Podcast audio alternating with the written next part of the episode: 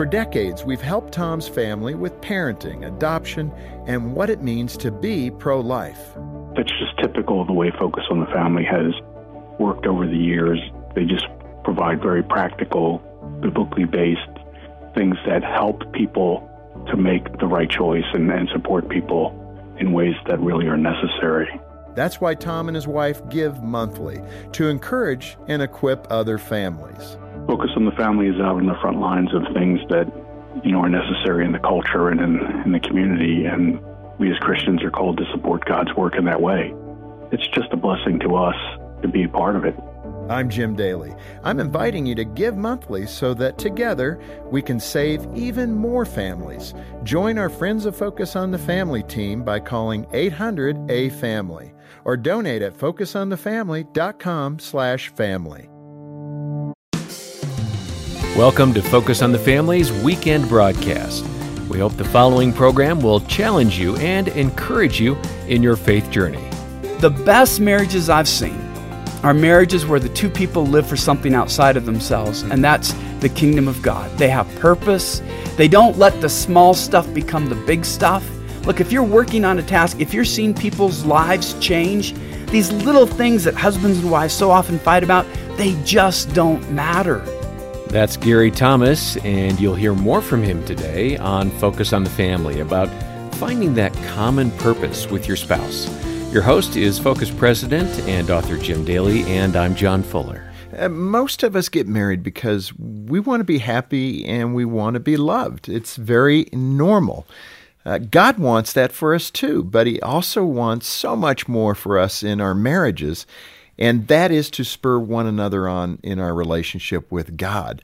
Uh, one reason marriages get stuck is because we want our spouse to, to change to meet our needs instead of changing ourselves to meet our spouse's needs. Mm-hmm. And that, that is the simple beauty and the truth of marriage, in my opinion. Today, Gary is going to challenge us to take hold of a bigger vision for our marriages and become the husband or wife that our spouse needs. I think that's a bold statement. Um, here at Focus on the Family, we want to help you thrive in your marriage. We have so many articles, resources, and downloads to help you in your marriage, as well as a team of caring Christian counselors that are available on staff to talk with you and help you walk through whatever situation you may be facing. Yeah, our number, if you'd like to speak with a counselor, is 800, the letter A, and the word family. 800 232 6459, or we've got details at focusonthefamily.com slash broadcast. We can also tell you about the resources Jim mentioned uh, and our guest, Gary Thomas, who is a popular author and speaker, and he's been on this program a number of times. Uh, Gary wrote a book called A Lifelong Love How to Have Lasting Friendship, Intimacy, and Purpose in Your Marriage. And with that, let's go ahead and hear how the conversation got underway on today's episode of Focus on the Family. Gary, let's start right there. It is a pretty uh, veiled selfish act, isn't it? We marry people because they're making us feel so good about ourselves when we're courting. Right. And in one sense, th- that's understandable, and I don't think there's necessarily anything wrong with that. But I look at it like this that's the whipped cream. Go back to one of my favorite desserts, an ice cream sundae. They didn't start building the ice cream sundae by saying, What can I put under the whipped cream? Or what could I put under a cherry and then under the whipped cream? It starts out with an ice cream sundae is built on ice cream. And I think our happiness and our fulfillment is sort of the whipped cream. But I want to call people back to the ice cream, which I actually think is worship. I think that's the best foundation for a fulfilling life and a fulfilling marriage. So we've taken the whipped cream and made it the main thing. I want to go back to the new substance that we sustain our marriages primarily through worship. Uh, before we really get there, though, you had a kind of a dramatic aha moment in your own marriage. Uh, describe how this revelation came to you. I was praying one time, and it, it was like a two by four, Jim, when I realized I'd gotten married for primarily selfish reasons. Like the way my wife looked, uh, we laughed together. I thought she would be a good mom. And that's understandable. You've got to make those decisions when you're deciding who to marry. But when I look at the fact that it was getting married because this is what you'll bring to me, and talking to so many couples nobody has really questioned me. I said, Didn't you get married for primarily selfish reasons? You thought you'd have a better life married to this person than not, or married to this person instead of that person.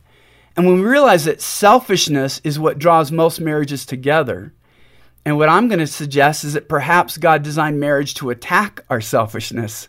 That's when we realize we need to get on God's page to really go deeper into our marriages and appreciate the fullness of marriage. Otherwise, what happens is we have a great three years while we fulfill our selfish needs, and then a frustrating 30 years as we say, What happened to what we used to have? Mm. I, you know, I've uh, realized that, and I'd say only in the last couple of years that idea that that selfish core that what maybe what God did here, and I always say it in a sense of humor, is bringing two opposite people together, and then it helps you to work on your selflessness to make us more like Him. That's what you're saying, isn't it? Absolutely. When I got married, I thought my greatest need was to be loved. I wanted to find somebody who would always have my back, who would always be there, who would always look well, who would never say a, a hurtful word or do a hurtful thing, because I thought that was my greatest need.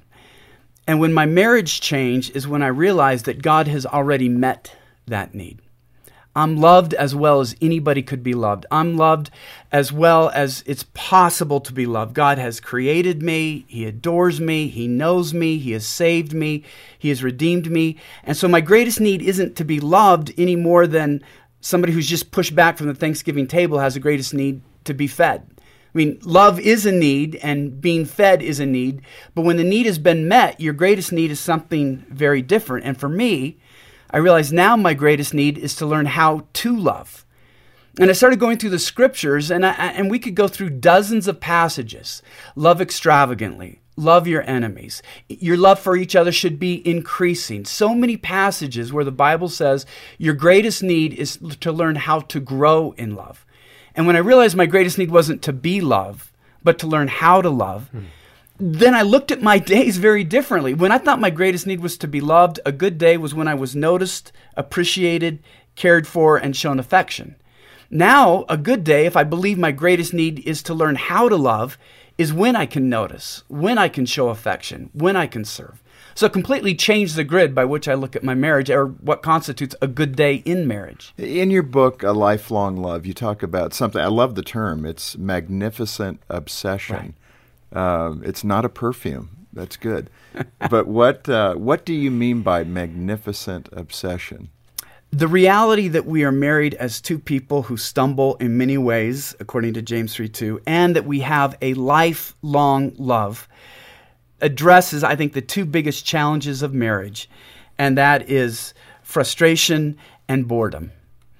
Frustration that we're called to love somebody who stumbles in many ways, not just a few ways, but in many ways. And then boredom, just because it's the reality of human condition that, frankly, none of us are so fascinating that we can keep somebody enchanted for five or six decades.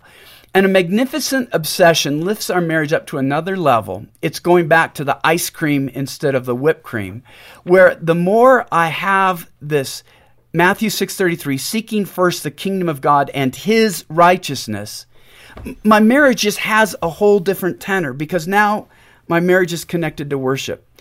And here's what I found. Worship has become more important to me every year that I've lived uh, it, it, becomes a part of who I am. I, I, see God's glory. I think the more you begin to taste and see God, the more you want of Him. The more you realize He's even more beautiful than you imagined 10 years ago, and even yet more inviting. And so when my love to my wife is connected to something that's growing, i.e., worship of God, then my love for my wife grows. Hmm. Now, the part about boredom is just as simple. When Jesus says, Seek first His kingdom, you can't be satisfied with a selfish life because we were created for more than that. If I got married for somebody to fulfill me, that's even going to get boring. Even if they're fulfilling me, it's going to get boring. The way our brains operate, we just want something new. But if we're joined together to seek first God's kingdom and we're seeing God use us, and that's what we were made for, there's no boredom in that. That's as exciting as a marriage can get. Because if you accomplish the aim that God gave you, He's got a hundred other things he's doing. He's such an active God. He's such a loving God. The best marriages I've seen are marriages where the two people live for something outside of themselves, mm-hmm. and that's the kingdom of God. They have purpose. They don't let the small stuff become the big stuff. Look, if you're working on a task, if you're seeing people's lives change, these little things that husbands and wives so often fight about, they just don't matter mm. so much. Hey, Gary, we've got to connect some of these dots because you really you you put so much out there in just a few minutes, but. Uh, for that person that doesn't understand that worship connection, uh, you need to describe that in terms of practical application. Yeah. Uh, there have been times I know, especially in my 20s and 30s, when I just felt down and experienced that kind of worship, and it brought my joy up, it brought my hope up. Um, you know, the Lord met me there in that point of need. Um, is that what you're talking about? But to do it as a couple? What do you mean by worship in order to make your marriage healthy? There was a moment in my marriage when I was not acting well as a husband, and I went to prayer, and God Himself was convicting me. Brought to mind 1 John 3 1. How great the love of the Father is for us that we should be called children of God. And when I realized that Lisa wasn't just my wife, but she was his daughter, that that's how he looks at her, and that's how he loves her, and that's who I was married to from that moment on, everything about my marriage began to change. Now, having two daughters, knowing how the greatest desire of my heart would be that they are loved well, knowing that I'm fully aware of how they stumble in many ways, the attitudes they can have, the actions that could be trying. If I saw a future son in law loving them in the midst of their faults, in the midst of their attitudes, literally nothing would please me more. There's hmm. nothing they could do for me more than to love my girls because they'll always be my little girls. And for me, when I realize how much God has given me, that I owe Him not only my life, but my new birth, my vision, my purpose, the grace that I live in, so that I can look in the mirror even in the midst of all I've done.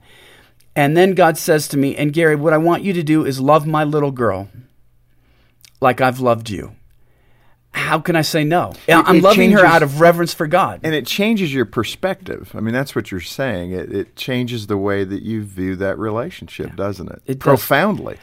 I, I lost my earthly father-in-law, and it was a terrible, long, drawn-out ordeal. He died of, of cancer, eh, which can be a terrible death. But the one thing cancer can give you, if I could put it this way, is you know it's coming and you can have those conversations as opposed to an immediate heart attack or stroke. And so we would have conversations as the day was drawing near. And one I'll never forget is actually a conversation we ended up having on the day he died. But before that, he was talking about the rehearsal dinner that Lisa and I had had. Bill wasn't a particularly sensitive guy. He didn't cry a lot, but he broke down weeping at our rehearsal dinner. Mm-hmm. And I had never seen him cry before that, or really much after that. And so I was asking him about that. And he said, Gary, when I looked at you standing next to Lisa at that dinner, I said to myself, I don't have to worry about Lisa. Hmm. She's going to be okay. Hmm. She's found a man that's going to stand by her. And so when Bill asked to speak with me on the day he died, he, he literally asked me to pray that he could go home that day. He was just tired of fighting it. I just reminded him of that conversation because I know, as he knew, his eternal destiny was secure in Christ. If I was leaving that day, to go with, be with Jesus, my one concern would be the family I'm leaving behind. Mm. I reminded him, I said, Bill, you don't have to worry about Lisa. I'm going to take care of her. I'm going to love her. I'm going to make sure she's okay.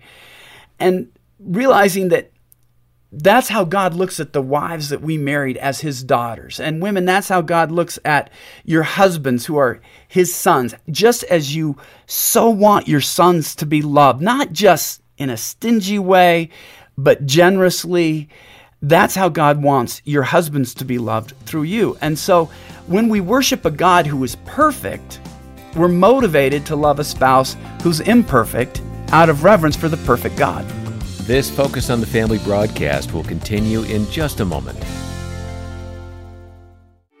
Your marriage can be redeemed, even if the fights seem constant, even if there's been an affair, even if you haven't felt close in years.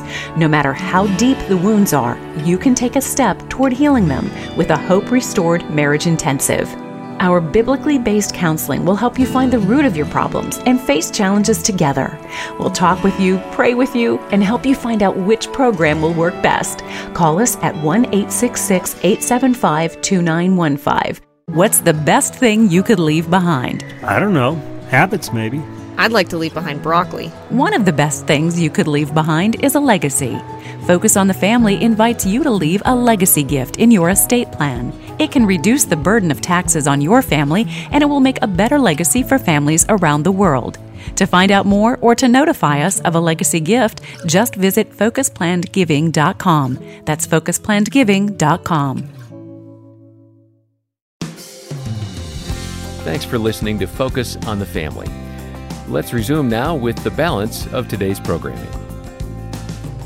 Speak to that person who doesn't know how to get unstuck. I mean, maybe he or she they are bored. They are hitting that point in their marriage where it doesn't seem to have the romance and the zip and you know just the emotional connection anymore. Working hard, maybe they're trying to save money, they just bought a house, whatever it might be. It just seems now to be the grind of life. Mm-hmm. Um, how do they lift their heads up and have their epiphany moment to say, we could be living for so much more? What has helped me is to realize that even if I stop caring about my marriage, God cares about my marriage because God cares so much about who I'm married to. And so it's recognizing how dear my wife is to God. And you might be married to this common woman or this common man, and you see them in their most common moments when they get out of bed and when they're tired at the end of the day. But when you realize how dear they are to God, and it's fine to say, Lord, I need to recapture your heart for this person. I need to recapture your wonder for this person. And God will help us do that when we understand God's role, not just as our Heavenly Father, but as a Heavenly Father in law, mm. because that's what He is.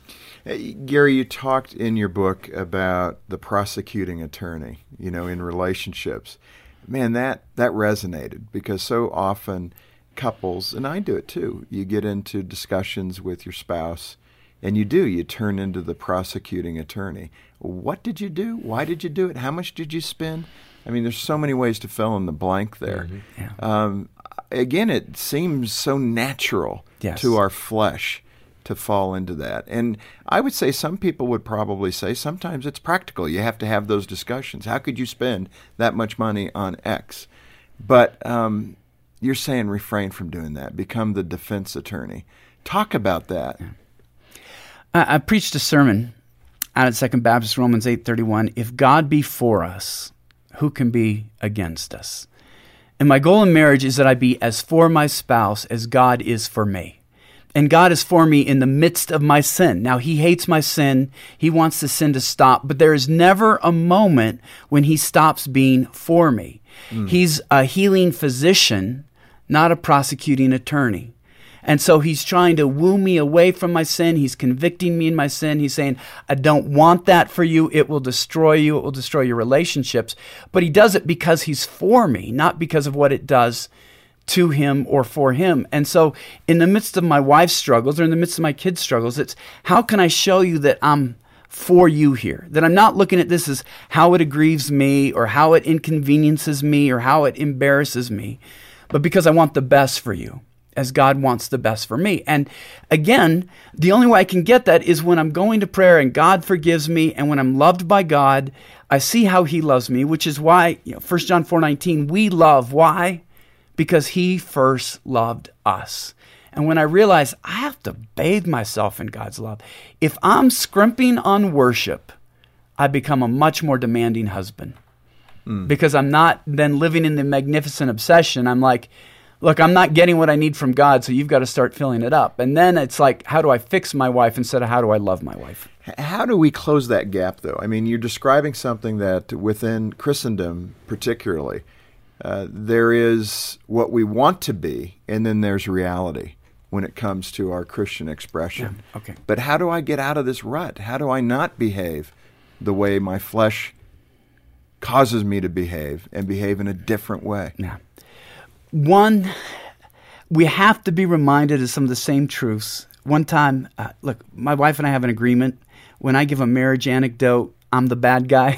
I mean, I, I, would hate being married to a Christian writer speaker because all your private stuff becomes public. Mm. So usually when I give an analogy, it's I'm the bad guy. But there was one time when I was just frustrated with what my wife was doing. I, I could hear God's voice so clearly. This is how your wife stumbles.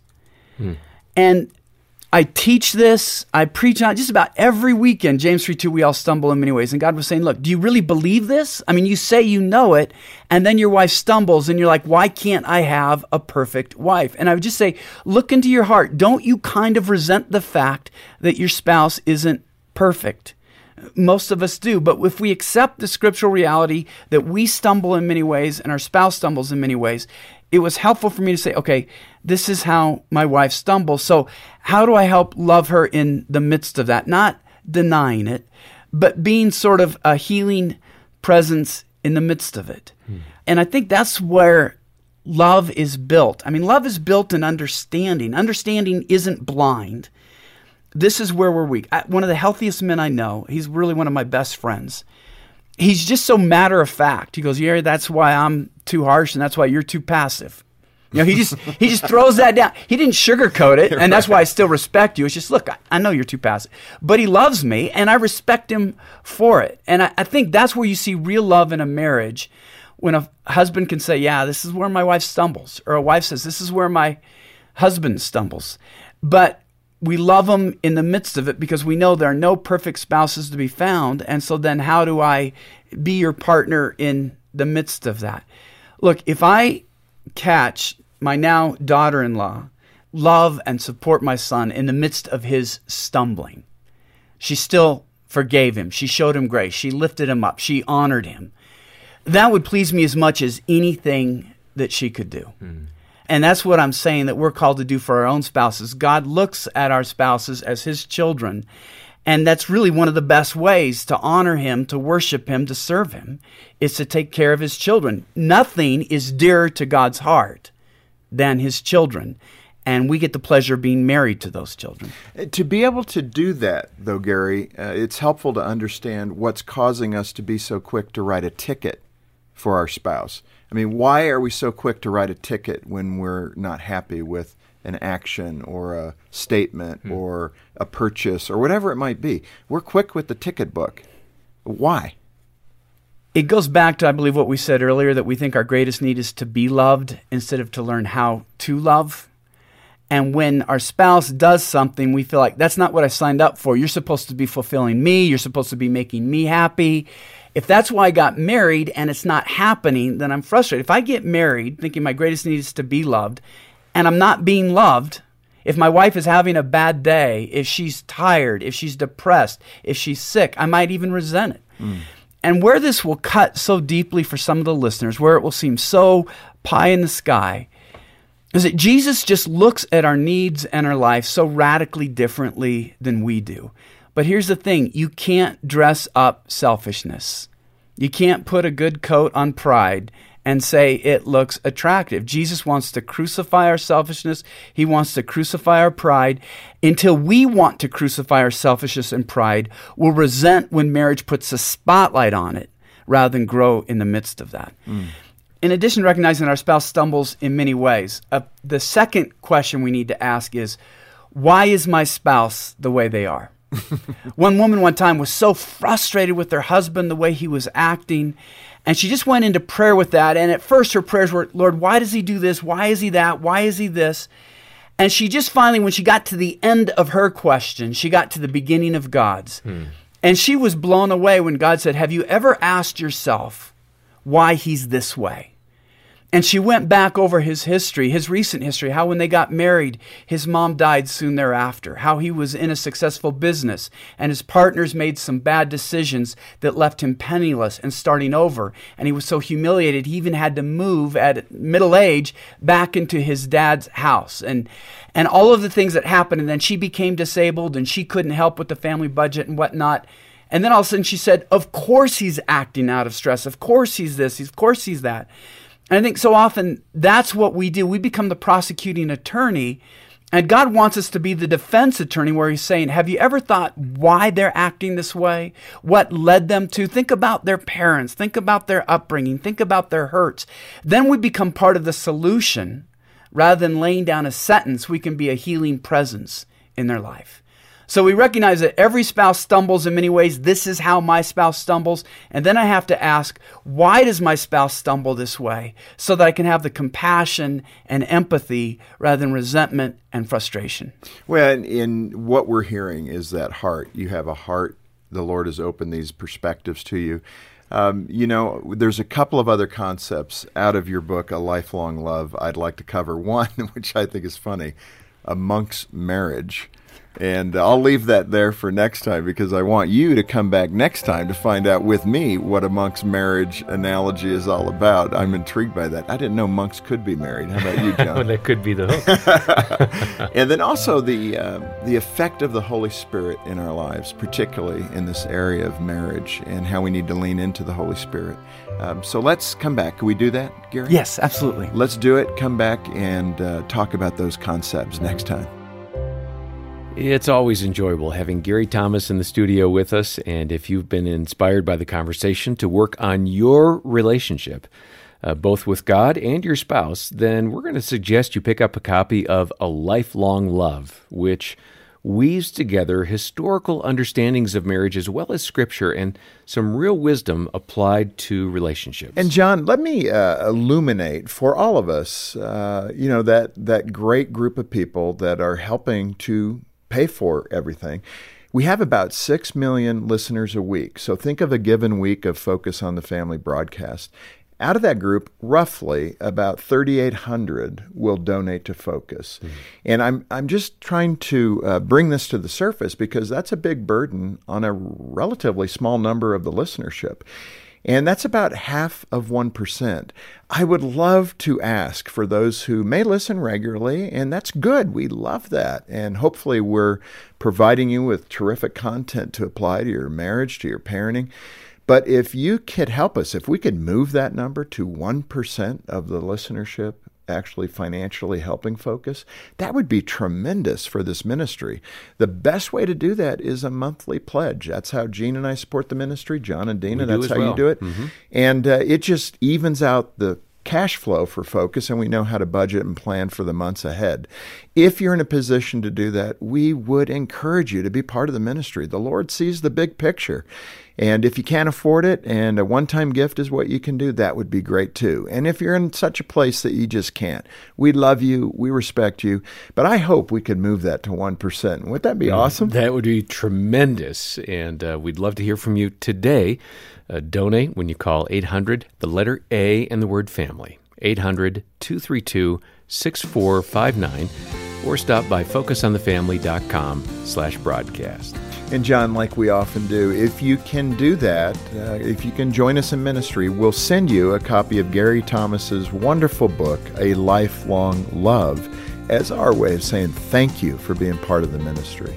And uh, we'll have more from Gary Thomas next time, uh, describing how you can put God at the center of your marriage. For now, on behalf of Jim Daly and the entire team, thanks for listening to Focus on the Family. I'm John Fuller, inviting you back as we once again help you and your family thrive in Christ.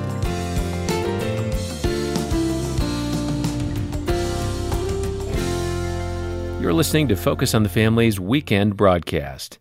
We'll take a quick break and then return with the second half of this program for your family. Stay tuned. Hey, it's Jim Daly here. Just so you know, it's time. Time for a challenge. Time to not only be a Christian, but live your faith. Bring Your Bible to School Day is the next Live It Challenge on October 5th. Nationwide, kids will team up to share the gospel at their schools. To learn more or register your children for the first time, visit bringyourbible.com. His Word gives us confidence. So let's live it up. BringYourBible.com. You need forgiveness. You need grace. You need fun. You need recreation. You need more times. To not do that is reckless. To not do that is to virtually guarantee that you'll come to that point where we don't really know each other anymore. We don't even really like each other because we're just doing these tasks and they're not fun. You'll hear more from Gary Thomas today on Focus on the Family about strengthening your relationship with your spouse. Your host is Focus President and author Jim Daly. Thanks for joining us. I'm John Fuller. Uh, John, last time Gary gave a powerful reminder what the primary role of marriage is. Um, some days you probably ask yourself, what is marriage all about? It is to become selfless and more like Christ. And uh, you know what? That's really hard to do, but it is what God is calling us toward.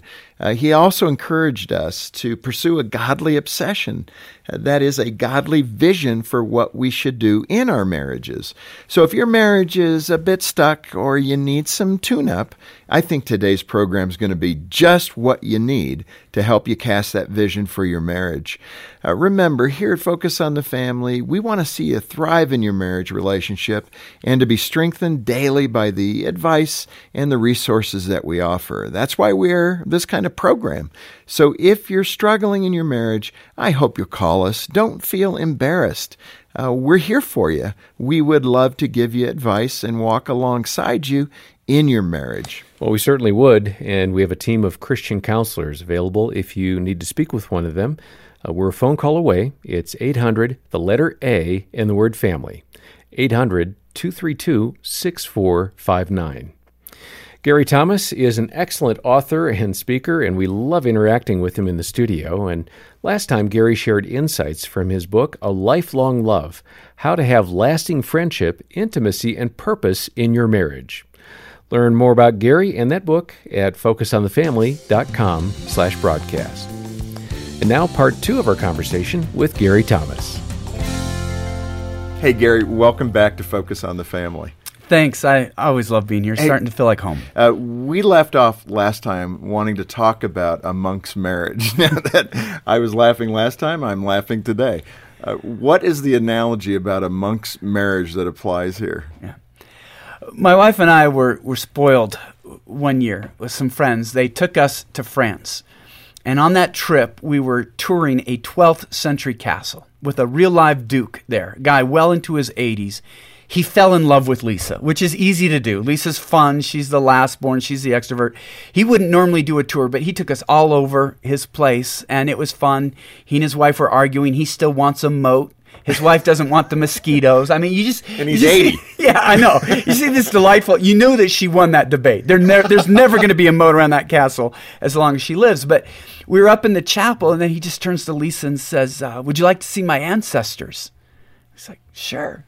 He opens up this lid and there are all these bones. Oh my goodness! no, and and he got a laugh as as Lisa jumped or whatnot. But just being there, and we are talking about the French Revolution. There was evidence on the castle of where it had been attacked during the French Revolution, because I didn't realize at the time how much absolute control a duke had. A duke could have somebody killed and there was no recourse. There was no court to appeal to. If the duke said you must die or you must be a slave or you must do that, the duke, and and so people wanted to throw off that tyranny. They said that is too much power in the hands of one man. And that helped me understand a, a psalm very differently. Psalm 146 3 says this Do not trust in princes in mortal men in whom there is no salvation.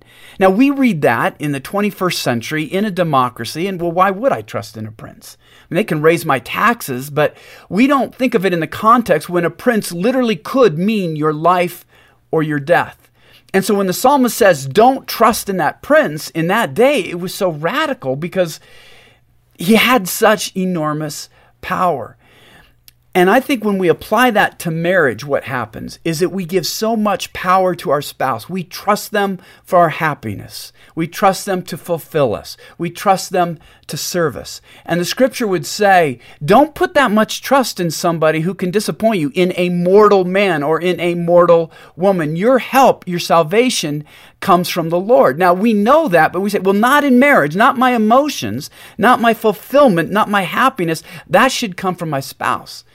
And so, a monk's marriage is the radical call that we recognize we get our primary fulfillment from God. I love to read from other Christian traditions, and I love to read our brothers and sisters from the Eastern Orthodox Church. And one of their classical spiritual writings is called the Philokalia. I'm not sure if you pronounce that right. I've got that sitting I, I, on my nightstand. Seriously? I do. Wow. But but what I love is they raise other issues because if you read it as, as you've read it, Jim, they are obsessed with lust, not sexual lust as I think of it, but the lust of praise, the lust of being noticed, the lust of being appreciated. Uh, most of us as evangelicals, the tradition I grew up in, we don't really think about that as a lust, not on par with a lust for money or gluttony or a lust for sensual pleasure.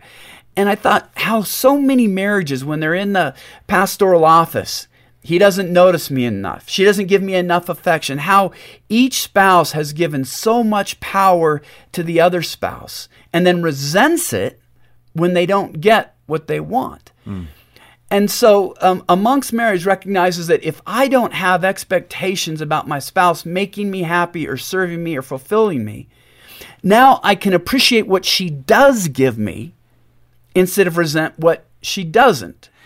Make it practical. Let's think of the woman who is struggling.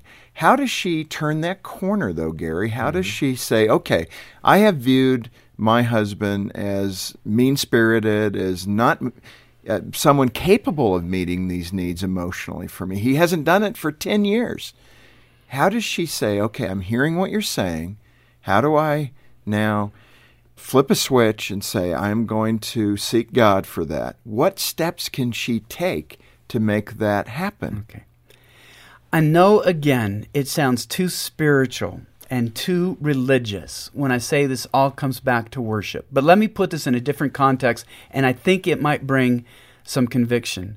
What is a Christian forced out of Iraq supposed to say when they've lost everything they've owned and they're fleeing their lives? They literally have nothing. They don't know where the next meal is going to come from their family. Everything they have has been taken away. What does a spouse say whose partner has come down with Alzheimer's, who most days doesn't even recognizes them, who can't get anything from their spouse? at those moments when life is so destitute, whether because of history or because of health, are we supposed to say that that marriage doesn't mean much? But where faith is shown is when we have, I think, a biblical truth that one spouse told me. She talked about how frustrated she was in her husband, but this verse that lifted her up Blessed are the people whose God is the Lord. And she realized that's absolute. If God is my Lord, I'm blessed. And I have to recognize that if everything else in my life goes wrong, if I'm destitute, if I'm hungry, if I'm terminally ill, I'm blessed because God is my Lord. Now, I know that sounds like I'm avoiding the issue. It's painful if you're suddenly homeless because of political chaos in your country. It is painful if someone you've loved for 50 or 60 years doesn't even remember your name. But you know what? That's real life. And so, if it's a lesser degree that you have a spouse who, for instance, will fix things around the house, but is never going to have a serious emotional conversation with you, or you have a wife that is, is happy to give you a back rub, but maybe doesn't show quite the amount of affection you would like to have. I think it comes back to how do I cherish what I have instead of focus on what I don't. That's what I think leads to joy. Hey, Gary, in your book, A Lifelong Love, you, you talk about artificial intimacy. Eh, To me, when I observe the culture, I feel like there's a lot of artificial intimacy. Um, what defines artificial intimacy, and by default, then true intimacy? Artificial intimacy begins with infatuation.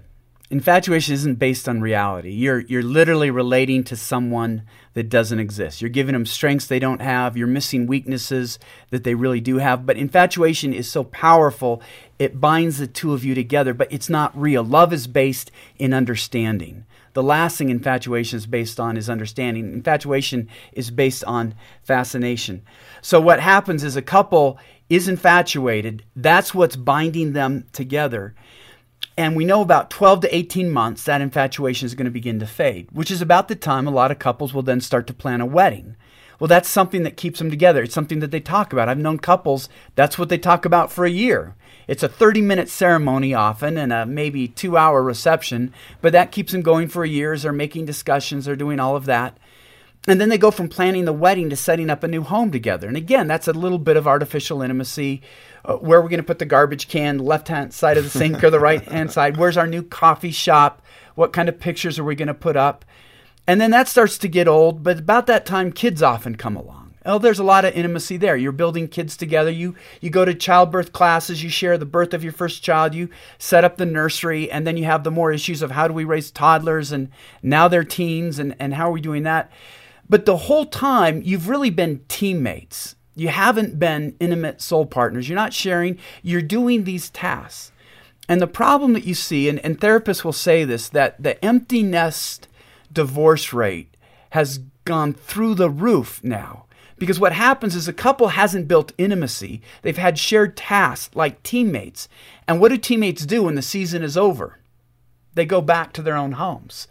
And so this call in a lifelong love is to help couples build real intimacy instead of just sharing tasks, sharing hearts, sharing souls. So they have a lifelong love, not just a lifelong partnership, not just a lifelong teamsmanship, but really growing through those stages of life to be more invested in each other, know each other better, more committed to each other, and cherishing each other more. What are the things uh, a couple can do that you're speaking to their heart right now, Gary? They are living that. They have the teens, and they're going, We don't have intimacy.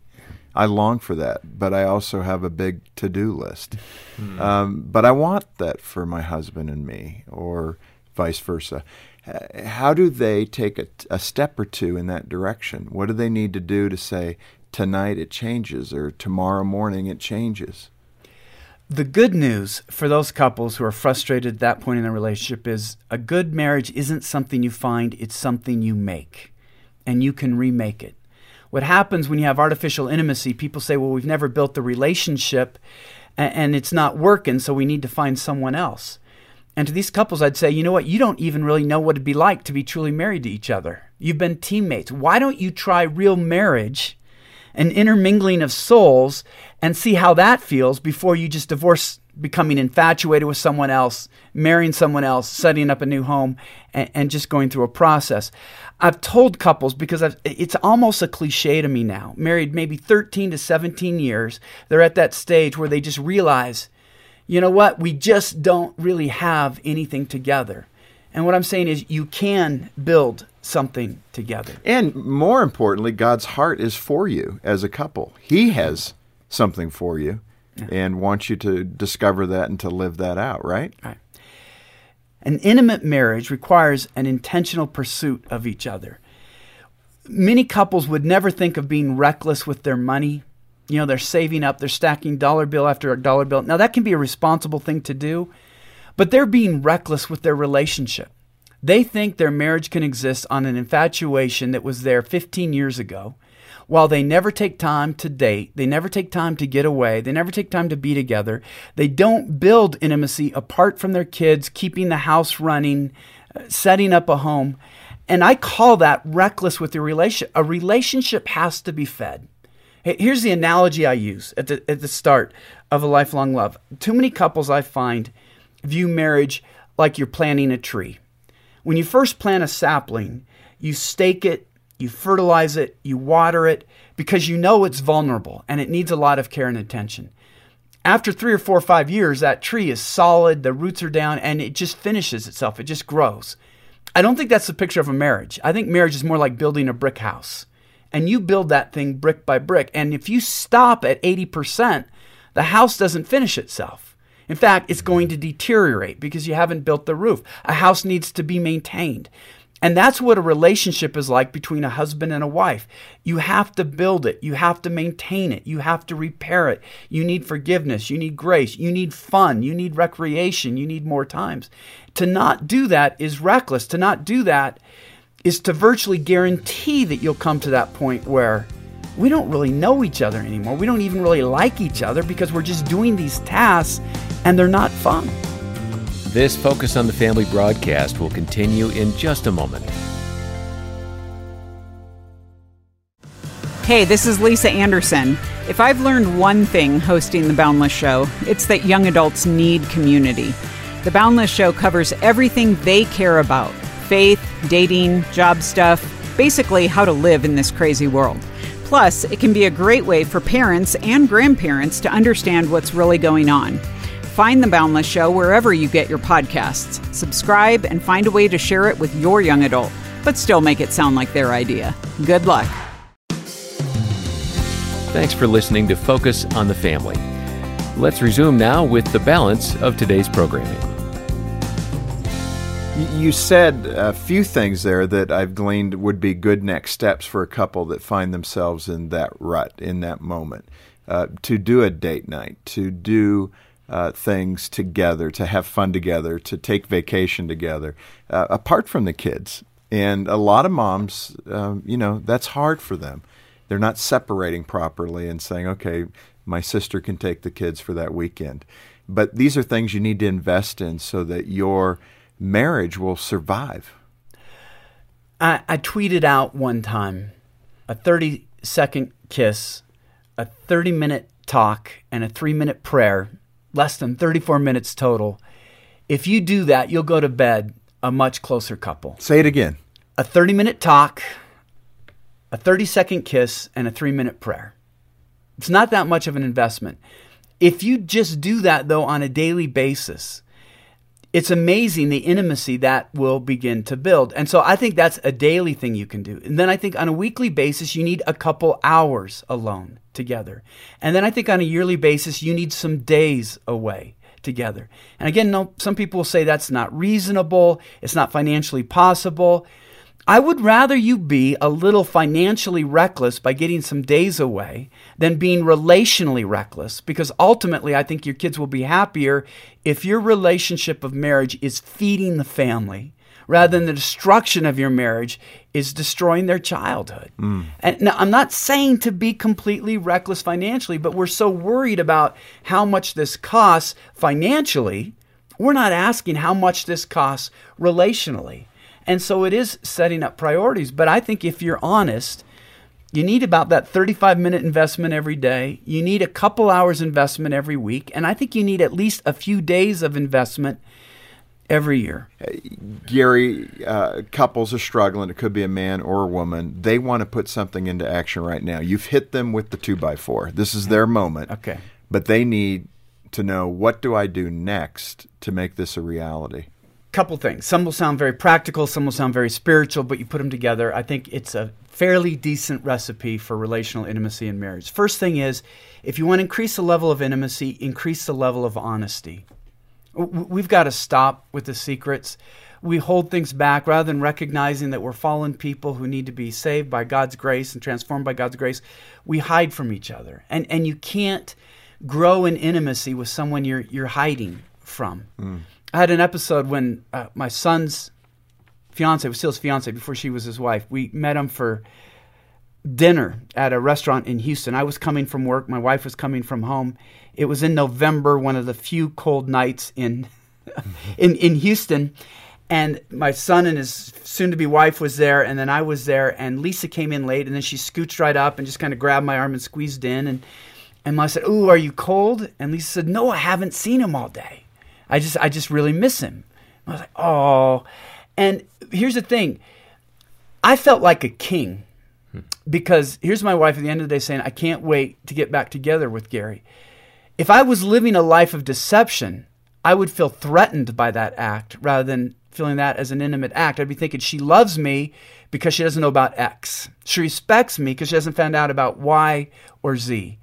So if I want that sense of how somebody who knows me best still likes me, I've got to increase my intimacy with her. And one of the most healing things for me as a very insecure guy is that here's a woman who knows me better than anyone else, knows my stuff, and she still loves me. And all of that would be lost if we were living a life of deception. So, honesty, just be more honest with each other. That's what keeps us from hiding from each other. We're afraid that they'll find out rather than they'll accept us. The second thing spiritually is what I call a blessing mentality.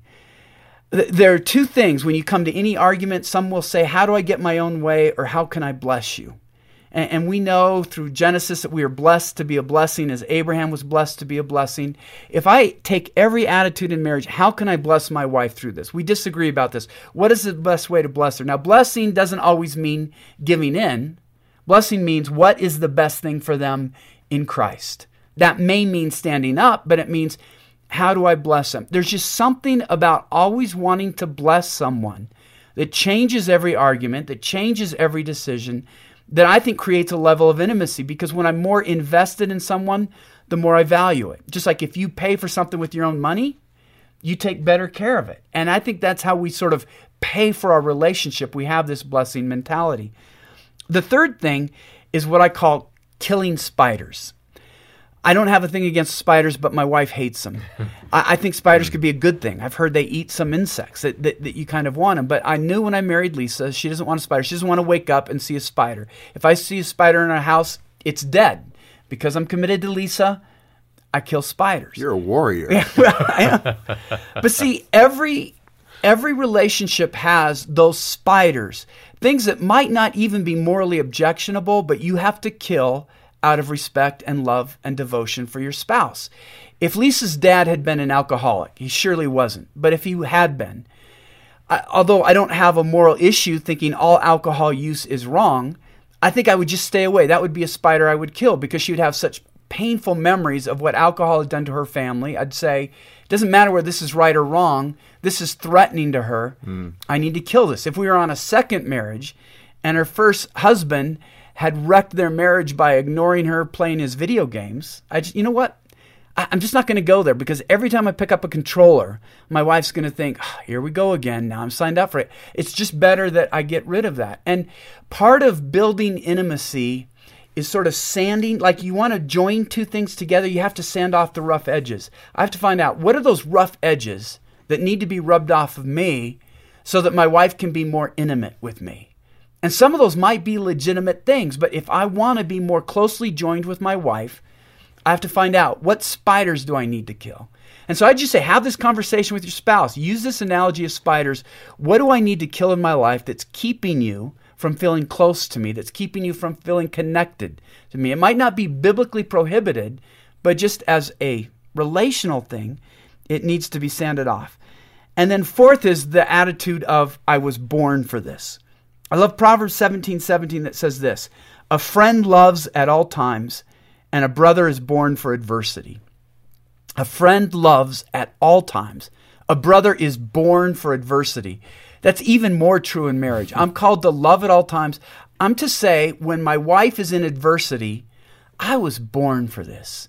If she gets discouraged, if she gets sick, if she's hurting, I was born for this. Instead of resenting it, I'm like a fireman. A fireman doesn't resent it when there's a call for a fire. It's like their adrenaline rises. This is what I trained for. Not that they want there to be a fire because they don't want destruction, but they're saying, but they're ready. This is my job. This is when I come to life. And when we talked about the prosecuting attorney, if we have the prosecuting attorney view, when there's a challenge, we resent, oh man, I have to step up for this. If we have the defense attorney, our attitude is, I was born for this. This is why God called me to be married for this woman to help her get through.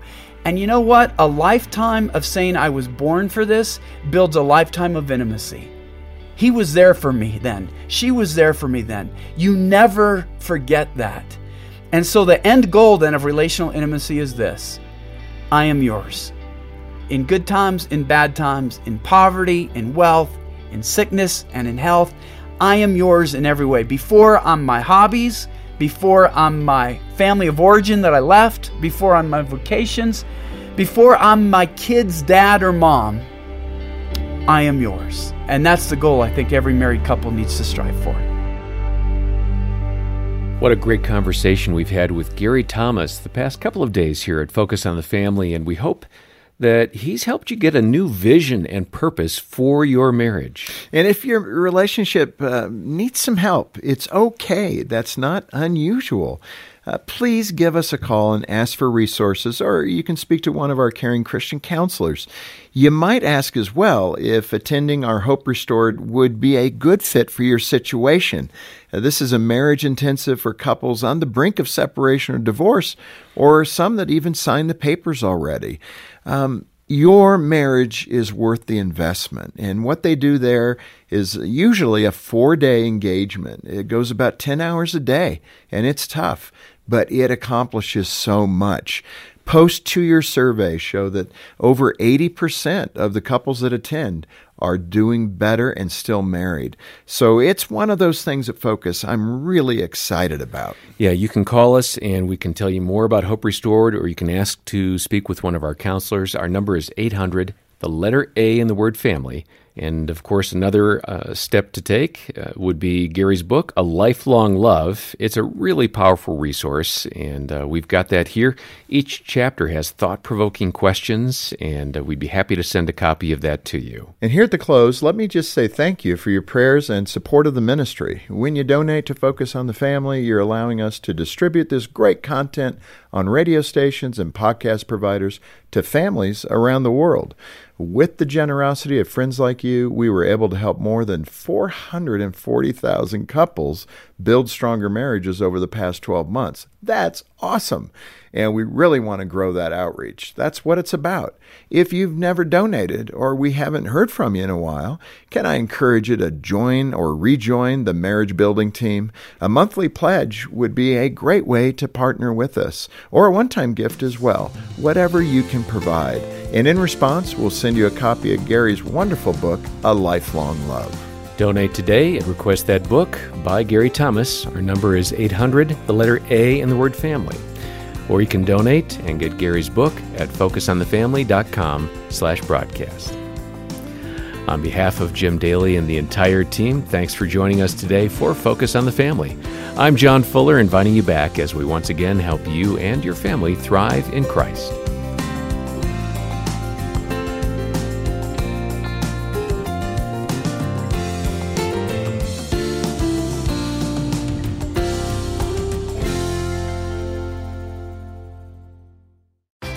As a parent, it's easy to find myself sitting backseat to my kids, in the back seat.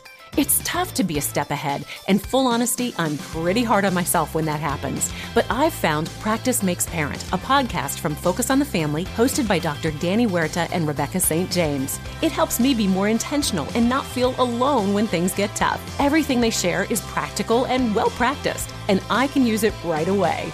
Listen to Practice Makes Parent wherever you get your podcasts.